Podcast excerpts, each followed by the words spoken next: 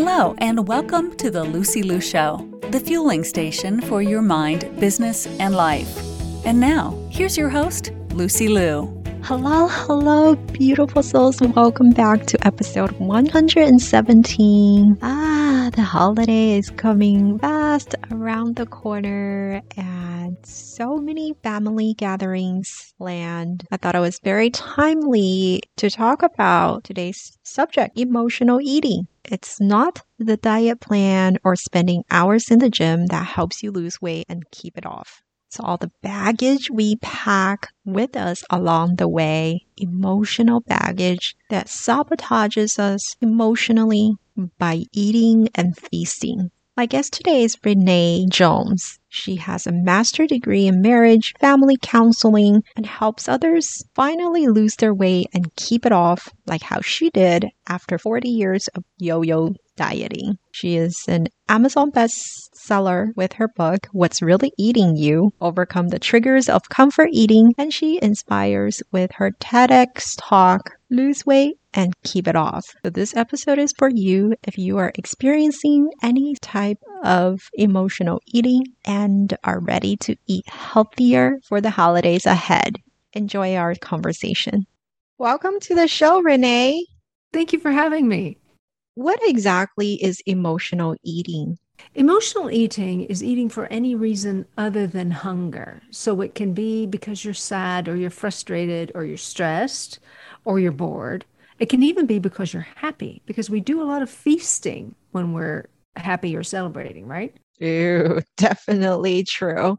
And how do we manage it right?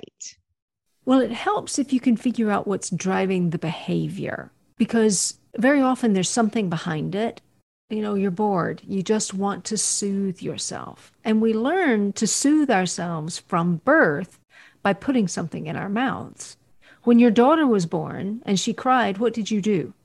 You put something mm. in their mouths, either the bottle or the breast or a pacifier. And then as we grow up, sometimes children go to their thumbs or nails. And then we go to things like pizza and donuts. So, why is it that diets fail? Because we stop doing them. We don't learn anything from them. I don't know about you, but I mean, I spent 40 years on the diet yo yo. Obviously, I didn't learn very fast. But as soon as my mother and I would stop a diet, all restraint went out the window and we ate whatever we wanted, which is usually what we were eating before, which got us the same result. So if we learn from what works for us on a diet, then it's more likely that we can maintain that weight loss.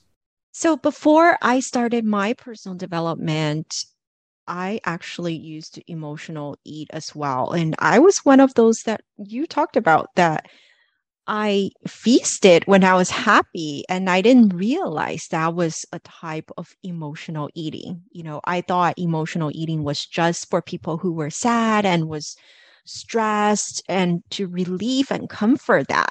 It's interesting to hear that feasting is also a type of emotional eating.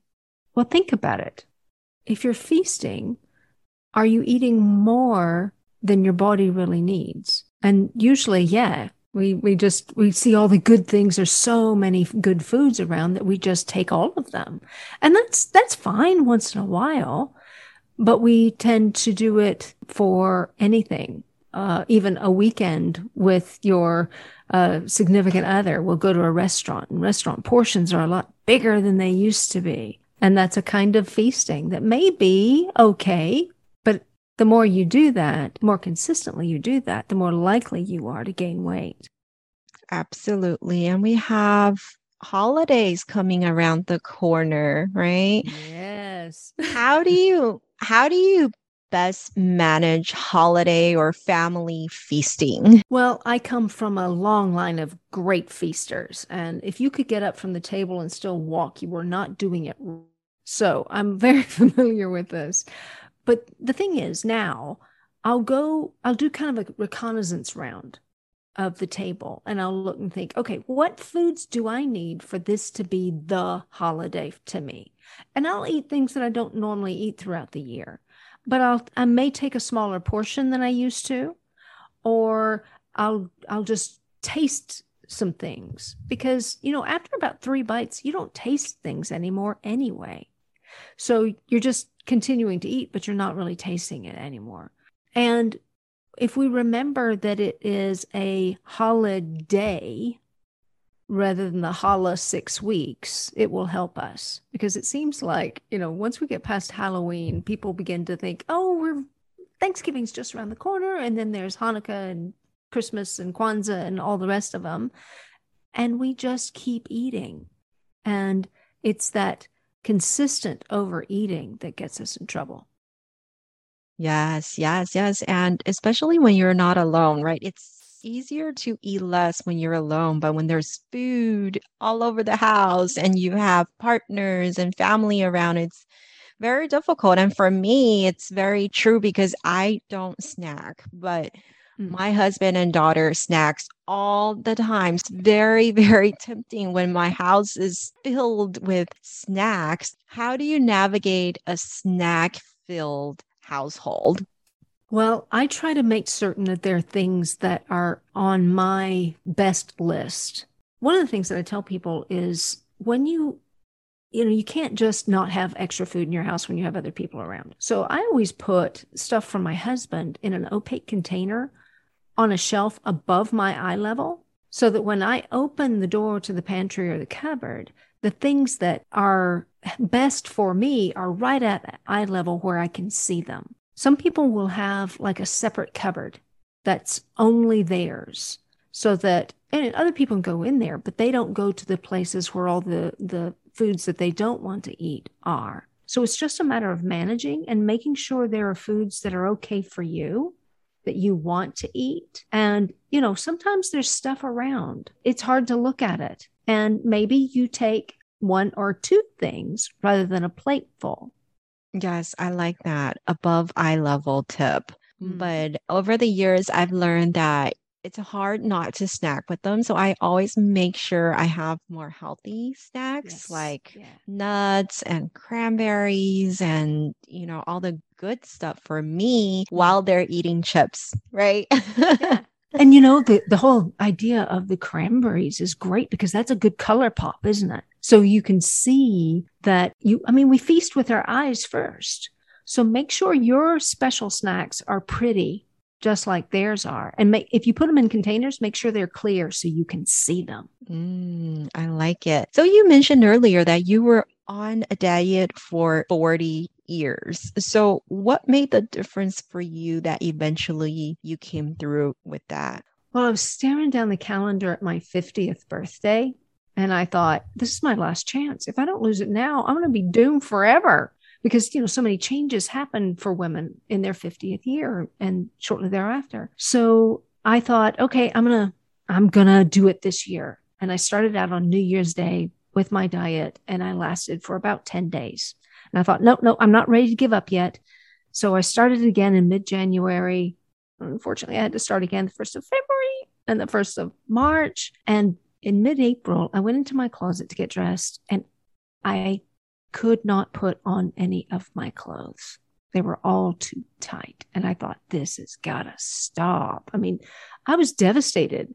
I hadn't been in a bigger size in years. So I thought, okay, this is it. You've got to make the change. And I recognized that so much of what drove me to food were just emotional baggage. So I started working through that. I figured out what nutrition plan actually worked well for my body, and everybody is different. So you have to find the one that actually works for you. And then if we deal with our emotional baggage, then it doesn't drive us. And what I often say is when we face our stuff, then we no longer have to stuff our faces. And then I started reconnecting with the best of who I was. And that helped me make better choices. So I actually reached my goal weight the week before my 50th birthday, and I have been nine years at my goal weight. Wow. You mentioned you started this on a new year. Do you recommend people to start an, on a new year as a resolution, or you can start anytime? Oh, you can start anytime. And, you know, resolutions aren't hard if you resolve the issue that is driving the behavior that you're trying to get away from. But most people just say, Oh, I'd like to do this, but they don't put any real thought or effort into it. They, they'll, they, it's a want to have, not I've got to do this this year. And it can be helpful because everybody's kind of got the idea out there that they're going to. Um, but just like my mother and me, when I was living at home, we could easily get each other off course. So I think it depends on you. If the new year is a good time to start, use it. If mid March is a good time to start, use that. Pick the time when you are mentally, emotionally, spiritually, and physically ready to make a significant change. Because if you don't make that significant change, then the behavior is not going to follow. Yes. But for me, I'm a bit advocate for starting today because if we're waiting, it's often just an excuse to mm. avoid what needs to be changed. And I think the biggest difference between making it happen is turning our wishes into desires. Mm. Very often we just have this wish or we have a hundred wishes but really is when it comes like you mentioned earlier from within when you truly truly want something we need to turn that wish into a desire. Because only when it's desirable and it comes from within are we going to put in the work to make it happen right? You gotta want it. You've got to want it. For whatever reason you've got to truly want it. You can't just wish it so, for you, what would you say was the real secret for losing weight and maintaining it for so many years? It was overcoming that emotional eating because that's a great form of self sabotage. Awesome. So, what do you do now for stress relief? Um, I do a lot of uh, walking the dog or sitting quietly because here's the thing a lot of emotions will pass through in about 90 seconds if we just let them do what they need to do. It's when we trap them and think we've got to hold on to them, ruminate on them, that they get the better of us. So sometimes I just let myself feel that feeling and let it go. Or I'll take a little walk, you know, go get a, a cup of tea, something that distracts me from whatever it is that has come up and if it's something significant, then I will call a friend and say, Hey, we need to talk about this and we'll work our way through it. Because, you know, sometimes you just need somebody to hear you. Yes. What I have my clients do usually is to have a list of joy, like a joy list that they can refer to when they need that boost. Something you can do for even a short five minutes, right? So that you yeah. can have something to refer to when you need that comfort or relief yeah remind you of all the blessings do those um, gratitude practices. It's always a good idea. Absolutely. Is there a favorite quote that you go by? Yes um, it's from st catherine of siena and it's be who god meant you to be and you will set the world on fire. Ooh i like that. Can you say that again? No, no of course we can insert universe whatever you know but her exact words were be who God meant you to be, and you will set the world on fire. Yes, yes, I love it. Tell us more about what you do and where to find you. Yes, I am a coach and I help people overcome emotional eating and any other baggage they're tired of dragging with them through their lives. And you can find me at poundbag.com and Instagram, Facebook, just pack your own bag. Ooh, pack your own bag. Thank you for being with us, Renee. Thank you for having me.